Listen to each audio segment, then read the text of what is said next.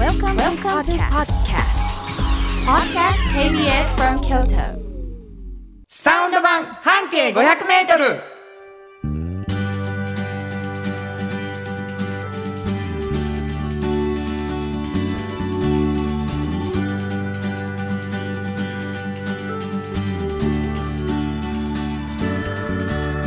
こんにちはフリーマガジン半径500メートル編集長の炎上真子です。サウンドロゴクリエイターの原田博之です、はいいつもはですね、えー5時から、夕方5時からの番組ですが今日は J リーグの中継があるということで2時間早いはい。3時からお送りしておりますはい。9月3日9月になりましたはい。いやーサウンド版半径500メートルということでね、もうずいぶん長く4年もうすぐ4年になるという。番組なん10月でですけれども、4年ですね。あのー半径500メートルというフリーマガジンがはいございまして、炎上さんはそこの編集長さん、はい。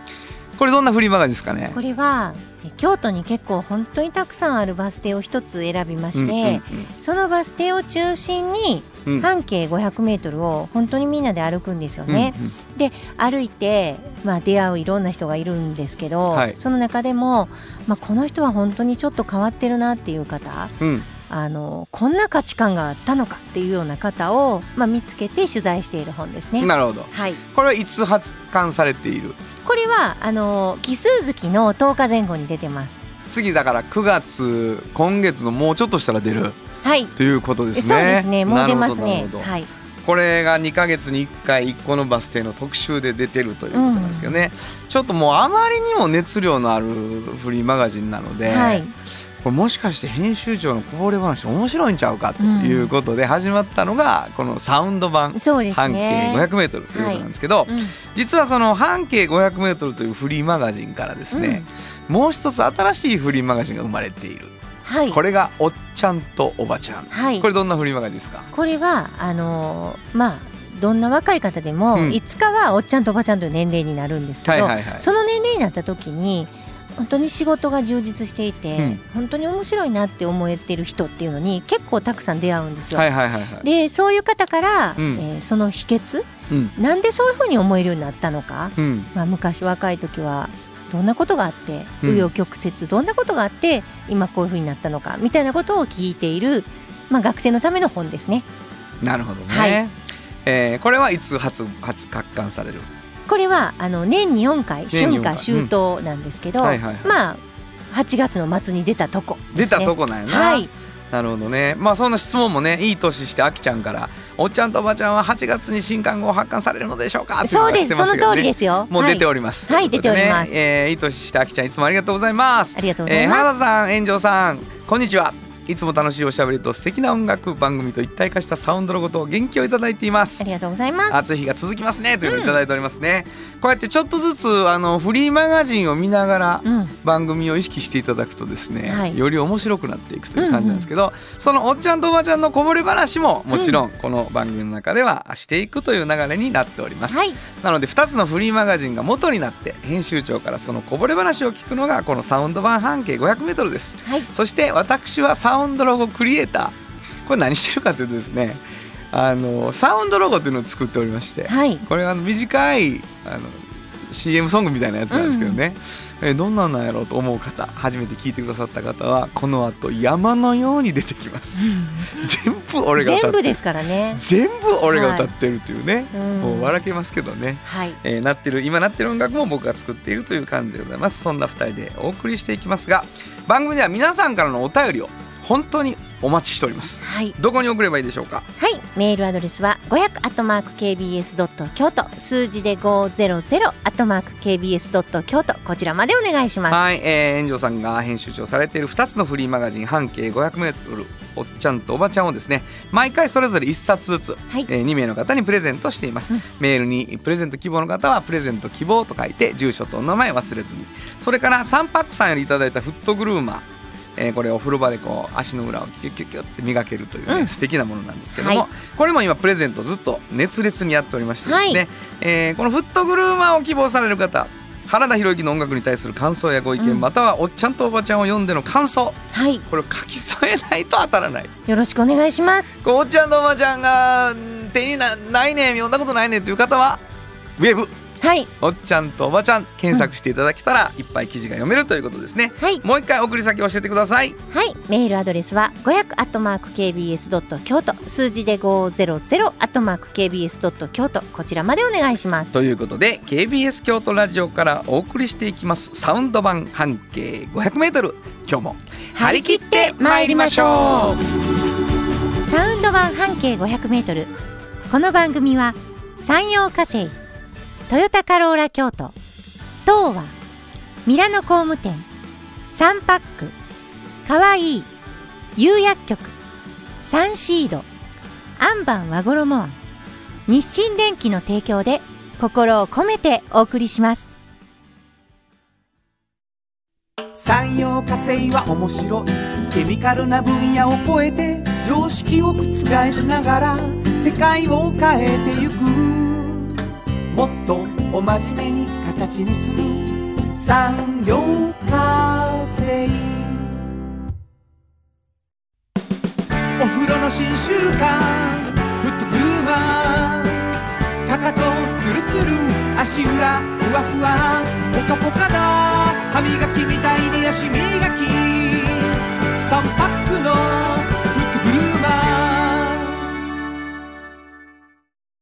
京都で建築を続けるミラーの工務店。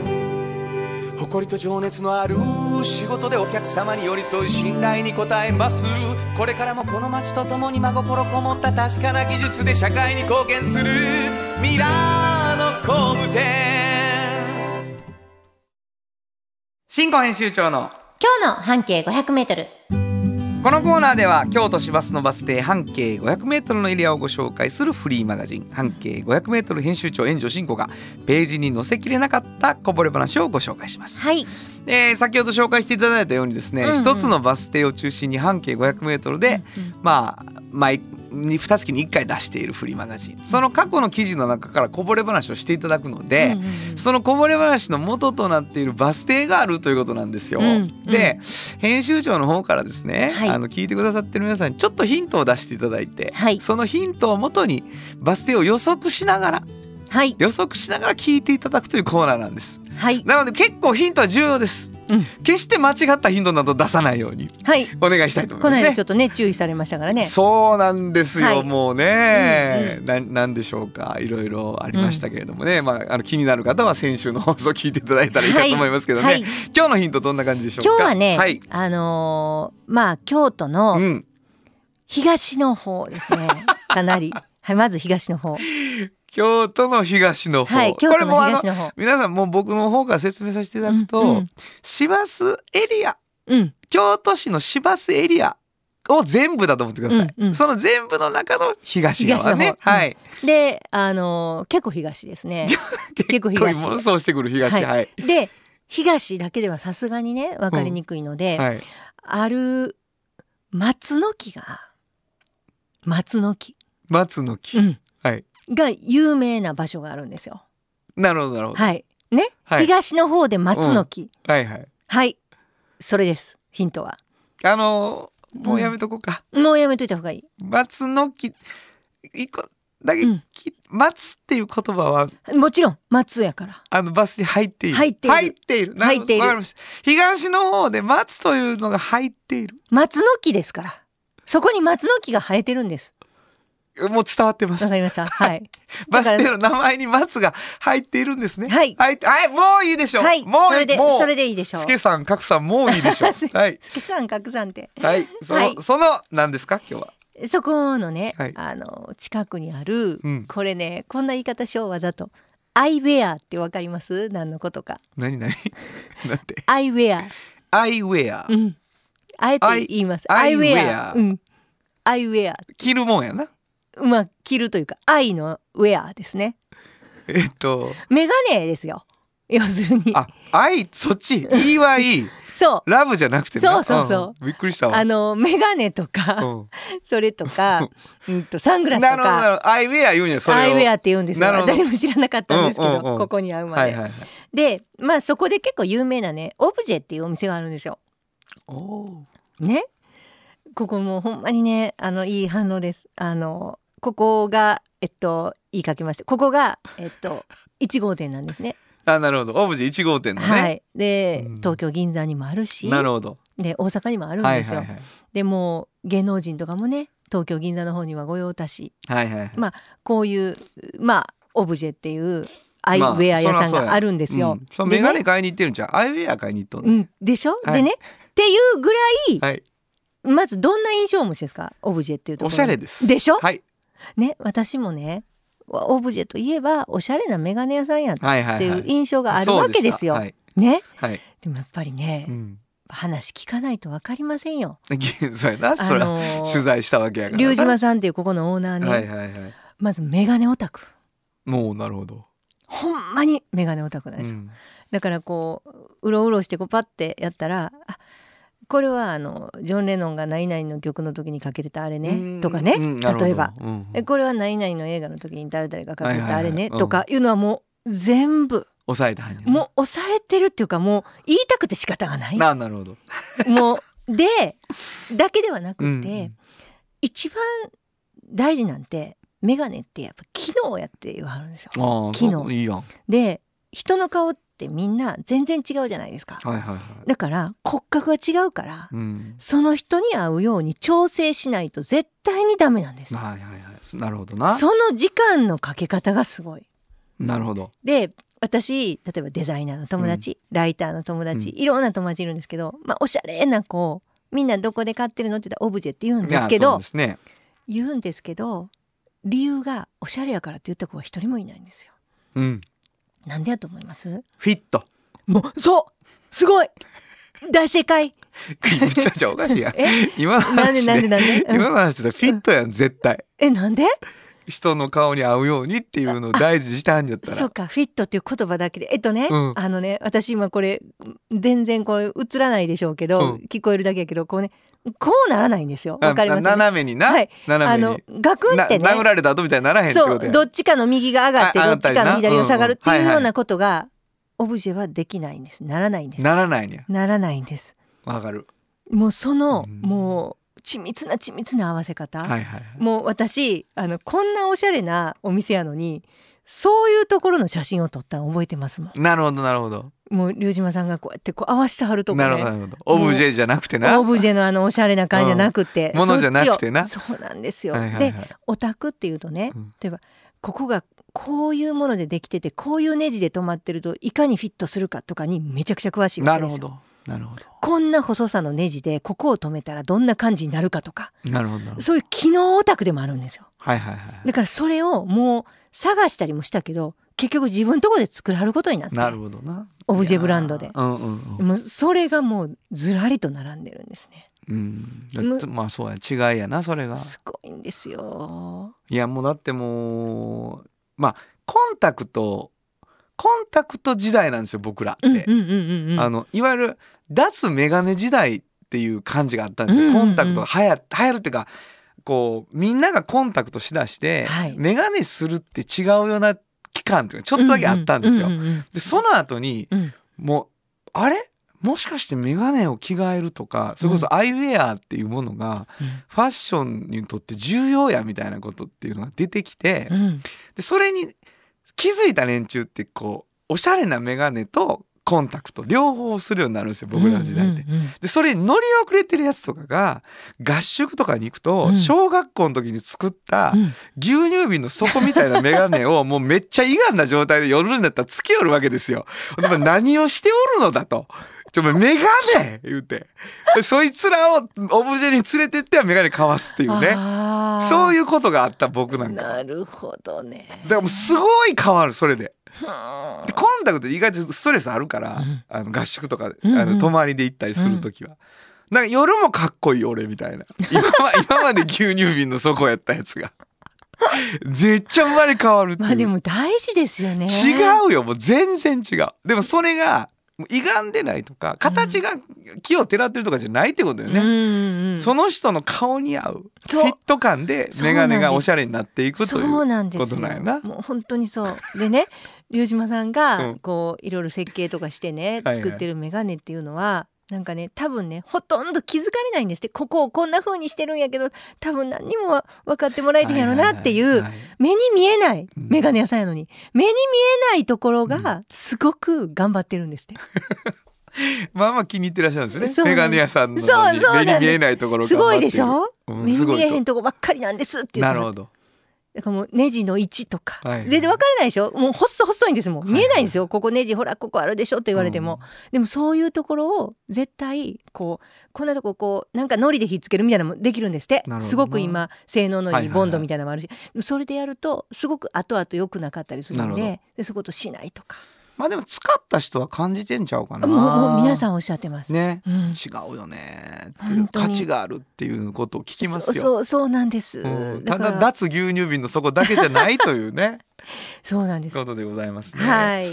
わかりました。もう知ってる人はあそこや思ってますけどね。うん。バス停聞きましょうか。はい、えー一乗寺下がり松。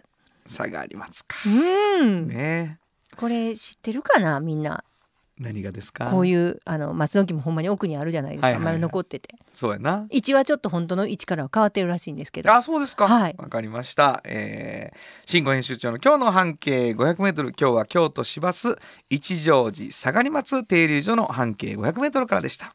FM 94.9メガヘルツ。AM 1143キロヘルツで KBS 京都ラジオからお送りしています。今日の一曲。はいここで今日の一曲なんですけど、もうメガネなのでこの曲にしました。うん。家入レオ、メガネ。本当はここで？Just like 登録の名曲が流れてるんだよ。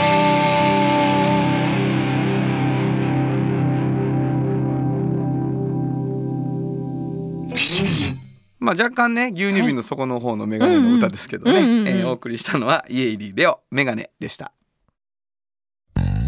じっと支えて未来を開き京都で100年超えました。大きな電気を使える電気に変えてお役立ち。お役立ち。みんなの暮らしをつなぐのだ。日清電気トヨトヨトヨタカローラ京都。カロカロカローラカローラ京都京京京都のカローラ京都トヨタの車トヨタの車。大体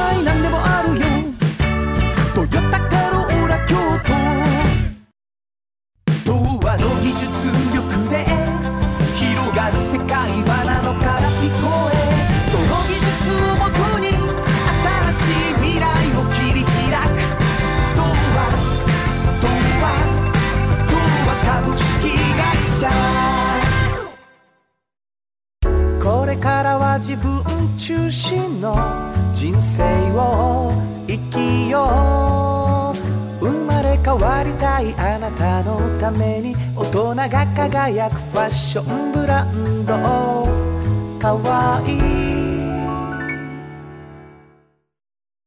原田博之の音楽機構このコーナーは私炎上真子が独断と偏見で原田さんの曲を皆さんにお届けするコーナーです。ありがとうございます、はい。今日は何を？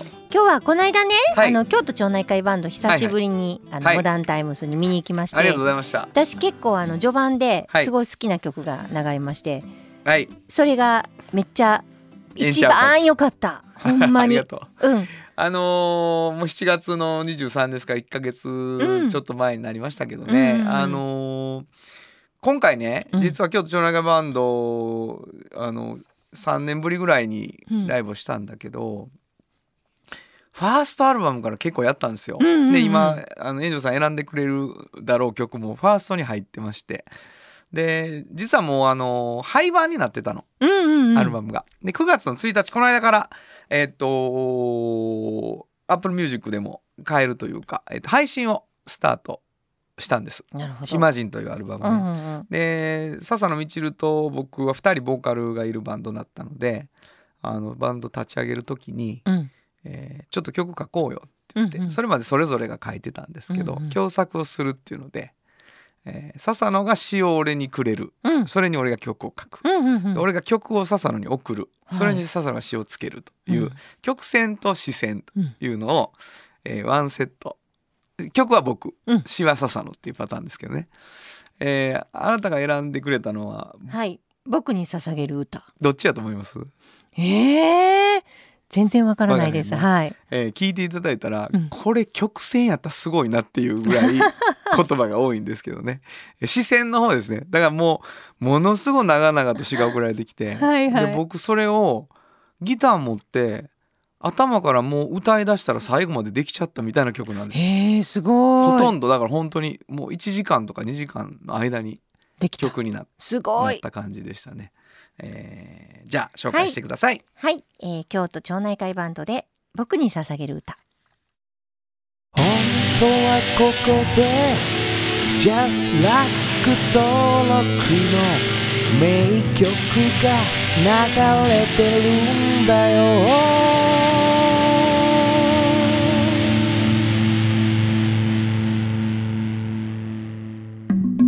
サウンド版半径500メートル。京都で建築を続けるミラーの工務店。誇りと情熱のある仕事でお客様に寄り添い信頼に応えます。これからもこの街とともに真心こもった確かな技術で社会に貢献するミラーの工務店。もすっぴんきれい愉快な姉妹が京都から発信する簡単なのに満足できるスキンケアシリーズ。自由に楽しく生きられる喜びと出会ってほしい。シンプルアカンスキンケア。アンパンあなたの家の冷蔵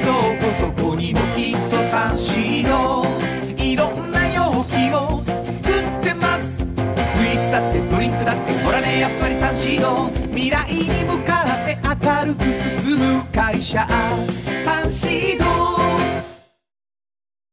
おっちゃんと。おばちゃん。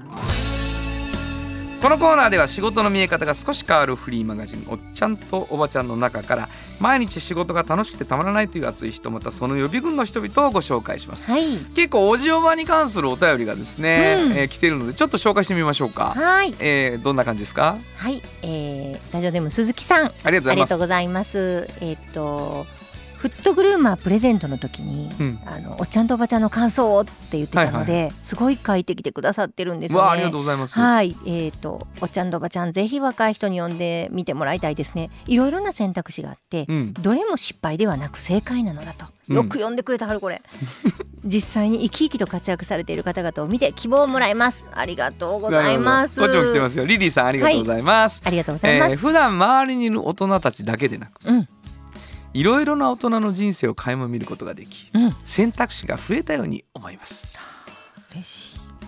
そっちまだにはい、えー、ミサさんありがとうございます。えーっと若い頃におっちゃんとおばちゃんを呼んでいたら、うんいろいろ難しく考えていたことが違う角度から見れたのではないかと思います。これよく言われるんですよね。なるほどなどんなやり方でも自分の意思さえあればいい方向に運が開けていくんだなってを感じました。これからも楽しく読ませていただきます。ありがとうございます。すごい嬉しいね嬉しい。だからおっちゃんとおばちゃん若い人のためのって言ってるけど、うん、なんか同年代の人が読んでもさ、うん自分の人生もとこう並行に見ながらうん、いろいろ思いを馳せるということがねそうできるということなんでしょう。うん。えーまあなんかこう若い人たちが追いかけるべき背中を提示するみたいな感じでね、フリーマガジンがいろんな人を紹介してるわけですが今日はどんな方を、今日はね、はい。あのー原田さんも一度ツーリストシップっていう曲をね、うん。作ってうん、あの差し上げたこのえー福田千恵子さん。すごいじゃないですか。あのねまだ若いんですよ。予備軍も予備軍じゃないですか。いやーでもね、ちょっ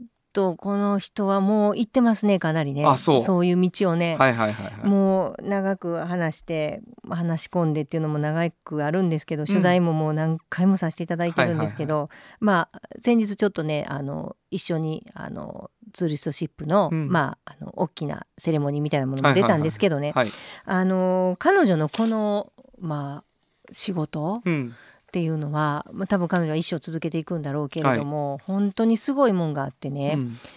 ゼロ一ですよ。なかったものを作ったのでね。そうやな。で彼女埼玉県出身で、まああの京都大学に来た時に京都に初めて来るんですよね。うん。それまで旅行では来たことあったけどっていう。はい。ですごく好きになって京都の街を、でもそのなぜかその当時まあコロナ禍でもなかった時だしいろんな観光客がいっぱい来るんだけどその観光客とうん。地元の人との間のちょっとやっぱりいさかいが割とあるなと、はい。やっぱこうゴミこんなとこ捨てるなっていうのから始まりね。でおマナーの悪い感じで歩く人もいるし、はい。なんかどっちもはい。が本当にこうちょっとこうあんまりウェルカムでもなくってなるほど。んかラブリーではなくって、うんうんなんかそういうちょっとね悲しいなと思っていた。なんでもっとそう、うん。なんかこんないいところがあってこうみんなね観光産業も一応あるじゃないですか、うん。いっぱいあったのに。でもっとこういい感じで観光ってできないんだろうかっていう疑問から、うん。そういう疑問を抱くまではいけると思うんですけど彼女は自分で一般社団法人知恵の輪っていうのを作ってね、はい。でちょっとした寄り添う気持ち、はい。どっちもがうん。あの観光客の方もそれからそのこっちに住んでる住民もうんちょっとして寄り添う気持ちがあったらなんかうまいこといくんじゃないのかっていうのが彼女の、まあ、論なんですよ。それをなんてよ読んだらいいでしょうってその時はまだ何もできてなかっるほど。名前はないわた。け。ないね。ちょっとした寄り添う気持ちっていう名前なんやずっとそれ言ってた、ずっとなるほど。もうそれが例えばね、うん。うんと空き缶を捨てるなじゃなくて、うん。10個捨ててたのを9個にしようと思えるようになったとかねあなるほど。もう彼女ハードルむちゃくちゃ低いんです言ってることが、うん。最初だから受け入れにくかったんですよみんな。え撲滅じゃないの？ってなるから、はいはい違うと。ちょっとやめたらそれでだいぶ減ると。でこっちもまたとか思わんとこれここ置いてあるの捨てといてあげようと。うん。でもしかしたら自分とこの従業員かもしれんしなって思うとか、はいはいはい。なんか、まあ、証拠もないのに決めつけるみたいなことだけはやめようとか。なるほど。そろそういう本当に小さいけど、うん。なんかこう寄り添う気持ちというか、うん。優しい気持ちがあったらいいんじゃないのかっていうねうん。ふわっとしたことを始めたんですよ。私ね、こんなふわっとしたことで事業を起こす人初めて。です。いや本当にこれ大きい声であの大きいとこでも言うたんですけど、はいはいはい。あのーこれを彼女が数年後ツーリストシップっていう感覚っていう名前をつけたんです。そうやな。うん、例えばスポーツマンシップそれはないんちゃう？とか言うじゃないですかよく、はいはい。そういう考え方スポーツマンシップにのっとってないやんとか、ねはい。なんかそういうの大体わかるでしょみんな。うんいやもう急に学級委員長みたいなこと言うな思ったけど今。でもまあそうやな。なんかこうちょっとなんとなくあわかる。それスポーツマンらしくない？とかね。う。ん。だからスポーツマンシップっていうことに関して言うと、うん。ほんまに分かってるかって言われたら、うん。意外とみんな微妙に違うかもしれんけど。なんか理路整然と言えないでしょ？言えへんけど、うん。みんな分かってるよなんかそうそういう感じでツーリストシップっていうのを彼女が作ったんです。なるほどなるほど、うん。いいよね。これすごいことなんですよ。うんいや分かる。うん、うん。あのー、分かるっていうかそこの凄さって意外と言及されてへんかもしれん、うんうんうん。つまりそのなんやろな。かっちりしてたり、うん。言語化するっていうのは明確にするっていうことやみたいに勝手に思ってんやけど、うんタイトルはついてるけど、ん。ふわっとした感は残ってるっていうのがすごいことやってるってね。本当に。でみんなねそれにこの間も賛同した人がわーって言って、いはいはい。第1回のセレモニーがあったんですよね。でもその時にあんまりにもツーリストシップやらなあかんとか言うから例えば数値化しようとかいう人も出てくるわけですよ。あ。そらせやろ。うん、もうあんたはツーリストシップ9点とかね例えばなるほどなるほど。6点とか、うんうん。でもそれは違うんですと。そんなんじゃない。そう。それは違うねんと。だからやっぱりそうなってしまいがちなんですよ。わかる。わかります？わかる。ツーリストシップ原理主義みたいなね、はいはい。なんかそんな方向に 行きかけてしまうんですよ、はいはい。でも、うん。でもそうじゃない。もともとの始まりがもっとふわっとしてるふ。わっとしてて寄り添う気持ちでもそれがすごい大事な気がするっていうねうん私はいつまでもそのふわっと感を失わないでほしいんです。はいはいはい。で今はそういう気持ちを例えばブレスレット、うんうんうんあのご当地もののブレスレットをいっぱい作ってね、はいはいはい彼女は京都やったら組紐で京組紐で、それをしてるとああの人ツーリストシップ考えてる人やなっていう証になるえ奈良やったら奈良のちょっとお土産のものです鹿の角とかががあるようはない。ブレスレット作ってるんですよ。だからそのご当地ご当地で私はツーリストシップあるよみたいなことをみんなで言い合うちょっと思い合う安心するマークやもんな。そうそうそうそう、うん。だからなんかそういうことをなんかこう広めようって本気で思っててもうその地道なもう作業たるや もう私応援してますよ。そうやうなん。あの曲も流れてましたよツーリストシップの曲も。あそうですか。ん。いい曲。いやよかった、うん。あの面白かったですよ。その福田さんと一緒にね、うんうんうん作るんだけど。あのまあでも明確だよね。そういうふわっとしたことを大事にしてる気そうなんで持ちがねす。そうなんですよ。うん。なんかほんのちょっとの違いが、うん。実は大きな違いやっていうのを捕まえてる人やなって思いましたけどね。でもずっと持続できないでしょあんまりもう、うんカチカチやとね。カチカチやと、ううん。んうん。だからなんかそういうのもあってすごいその優しい気持ちからできてるなんかツーリストシップっていうものに私は本当に共感を得る。まあだからうん。共感して入ってきてくれる人の、あの間口が広いっていうかはい、そのどんどん入ってきはるかもね。ツーリストシップでいいねっていう人たちがうん。入ってきやすい。そうそうそうそうそう、だからなんか世界遺産のとこからもね、うん。本当にあのこの間もお話あったんですけど世界遺産って実はそういうツーリストシップとすごく親和性が高くてなんかそういうところを見てねあいろんな考え方があんやなっていうのを知ってほしいんです世界遺産って。はいはい。あなるほどうんね。こういうもの食べて、うん。こういうものを大事にしてこの地域の人は、はいはいでそうやって知ることがすごく大事って言ってはるので私たちすごく共感してるんですって言ってはりました。世界遺産の人たちも。ちょっとした寄り添う気持ちをはい。はい。ていう意味でそうなんです。幸せが高い！そう。だったんですね。そうなんです。だからまああの彼女まだね四五年かなでもそれでもやってうん。大学時代に立ち上げてねね。頑張ってやってるんですけどこれは私おっちゃんとおばちゃんのおばちゃんみたいになれると思いますって言ってたんで、あそう。もう,、うん。もう先出しでね。はい、わかりました。皆さんに今日はね映像がないから見せてあげられないですけど、うん、まあ久しぶりに炎上進行ドヤ顔で喋っておりますね。はいはい。あ本当そうです。やっぱり自信を持って推薦する若手なんでしょうね。はいはいそうですわかりました。本日のおっちゃんとおばちゃんご紹介したのは？はい、えー一般社団法人知恵の輪代表の福田千恵子さんでしたサウンド版半径500メートル今日のもう一曲。はいここでもう一曲なんですけどね。2015年の12月にね、うんあの国連の気候変動パリ会議ではい、それに合わせたライブがあってね。うん、あのこの曲を歌ったんですね。うんでなんかまあ福田さんっていつか国連とかで喋るかもなそうそうそうね。喋りたいらしいな、うんえーこの曲にしました。パティ・スミス、People Have the Power。本当はここでジャスラック登録の名曲が流れてるんだよ。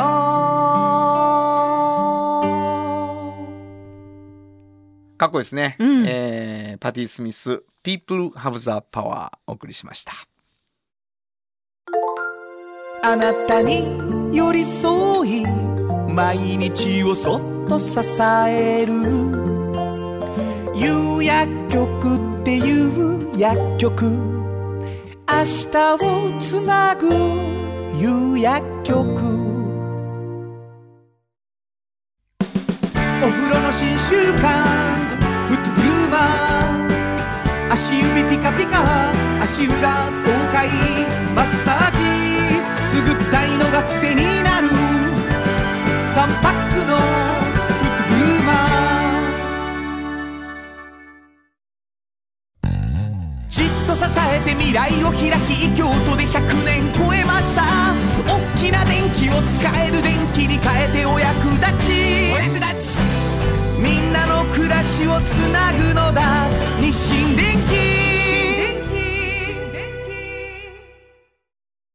原田博之のサウンド話。このパートはサウンドロゴクリエイターとして大活躍中の原田博之がサウンドに関するあれこれをお話しさせていただきます。ありがとうございます。いあのーさっきおじおばの方でね、うん、紹介もあったので、はいまあちょっとこの曲もう一回聴いときましょうか。はいえーまずは聴いていただきましょうかね。はいえーツーリストシップのサウンドロゴです。あなたと私のツーリーシップありがとうやごちそうさまや。すごいねや綺麗だね。嬉しい出会いや。優しさの発見。あなたと私で。この街を輝かせる。ツーリーシップ。ツーリー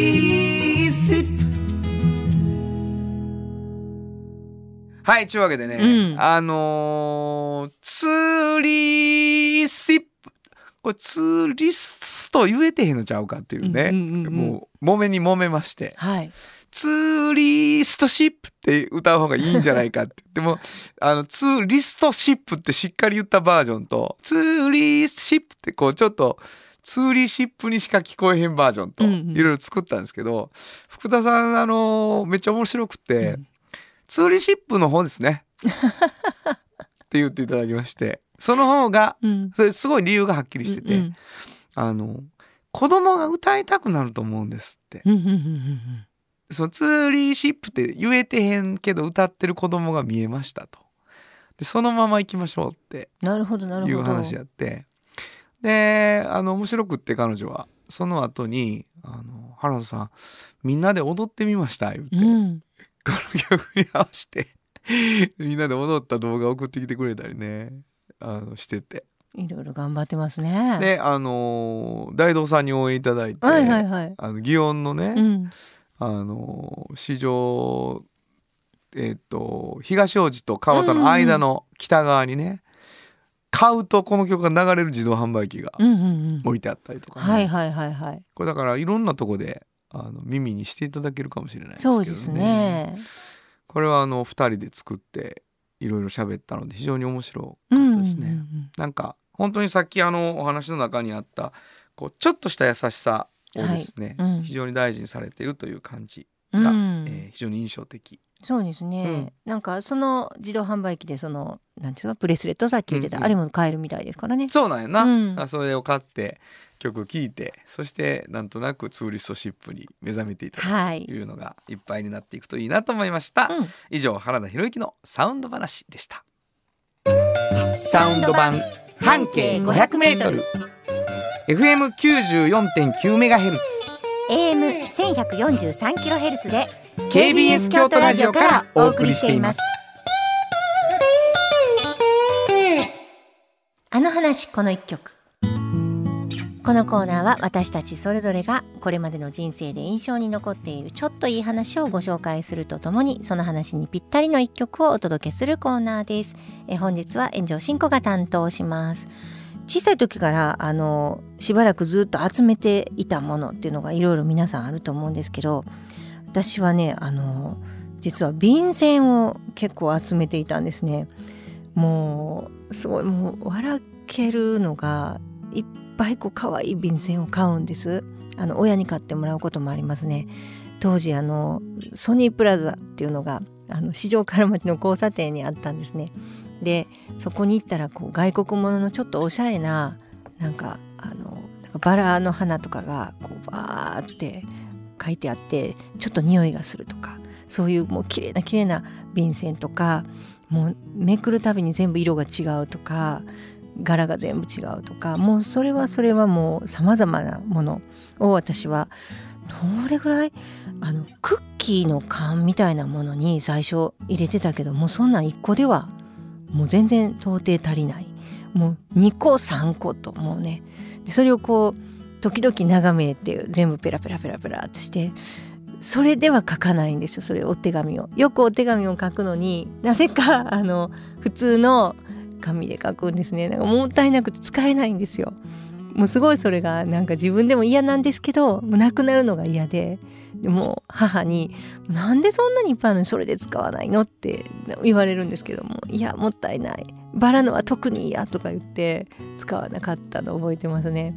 なんか小さい時ってその集めるんですけど私こう眺める時間っていうのがすごい長かったように思います。もうひどい時というかまあ多い時だったら本当に1日1回学校から帰ってカバンとか置いてまずちょっとこうその収集しているえ自分の便箋をこう眺めるっていうのはよくしてましたね。でえっとあもう一つその並並べる順番があるんですよその時の気分で。えっと、一番上にバラのものを置く場合もあれば、えー水色のねすっごい綺麗な半透明みたいな便箋があったんですけどそれが一番上にこう並べたりとかこうそれのこう並べ方をこう自分でね工夫しているっていうのもちょっと自分では面白いとこだったと思うんですけどね。で、えー高校ぐらいになった時かなどっさりそれが出てきて使いまくりましたねその時から もうあの何の未練もなくなりもうなんか友達にメモ代わりの時もそれをバラバラバラって買ってパッて使ったりとかもするようになってあれ結局どうなったの全部使ったのかな？もうあんなに大事にしてたのに？もうあのちょっと本当に年齢がいくと大切にする気持ちもだんだん変わってくるんでしょうか？自分でちょっと自分のことがわからないんですが、えー今日はそんな気持ちで、えーお手紙とか便箋とか関係あるこの曲にしてみました。クランボンで、えー便箋歌本当はここで Just like 登録の名曲が流れてるんだよ。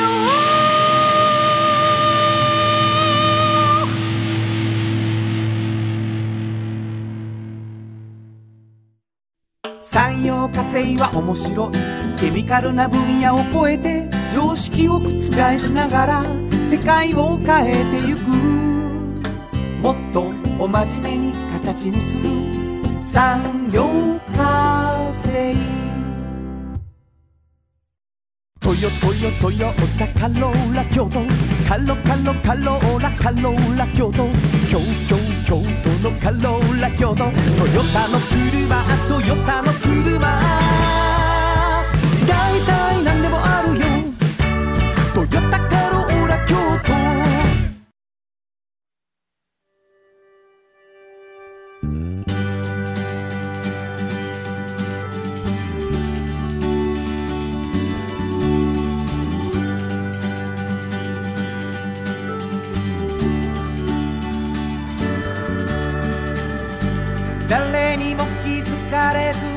こにある素敵なこだわりと哲学を見つけて感じて言葉に変えてみんなに届けてみようかな。職人が歩み来た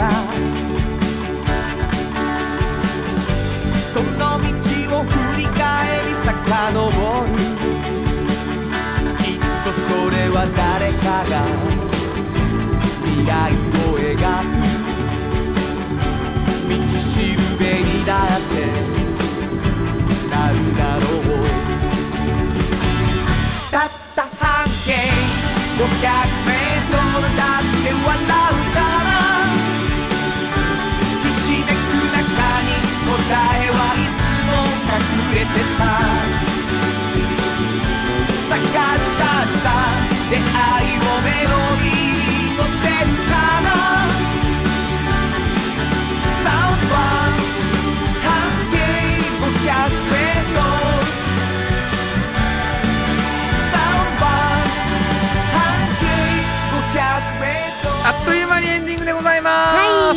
ます、えー9月が始まってえー来ておりますね。えーまああのー10月のね、うん。30日はい。日曜日にうん。特番、はい。えーまあ半径 500m かけるうーハラダイスライブみたいな感じでね、はい。えー KBS 京都特番ということで、うん。今年は150分、うん。えー14時から、はい。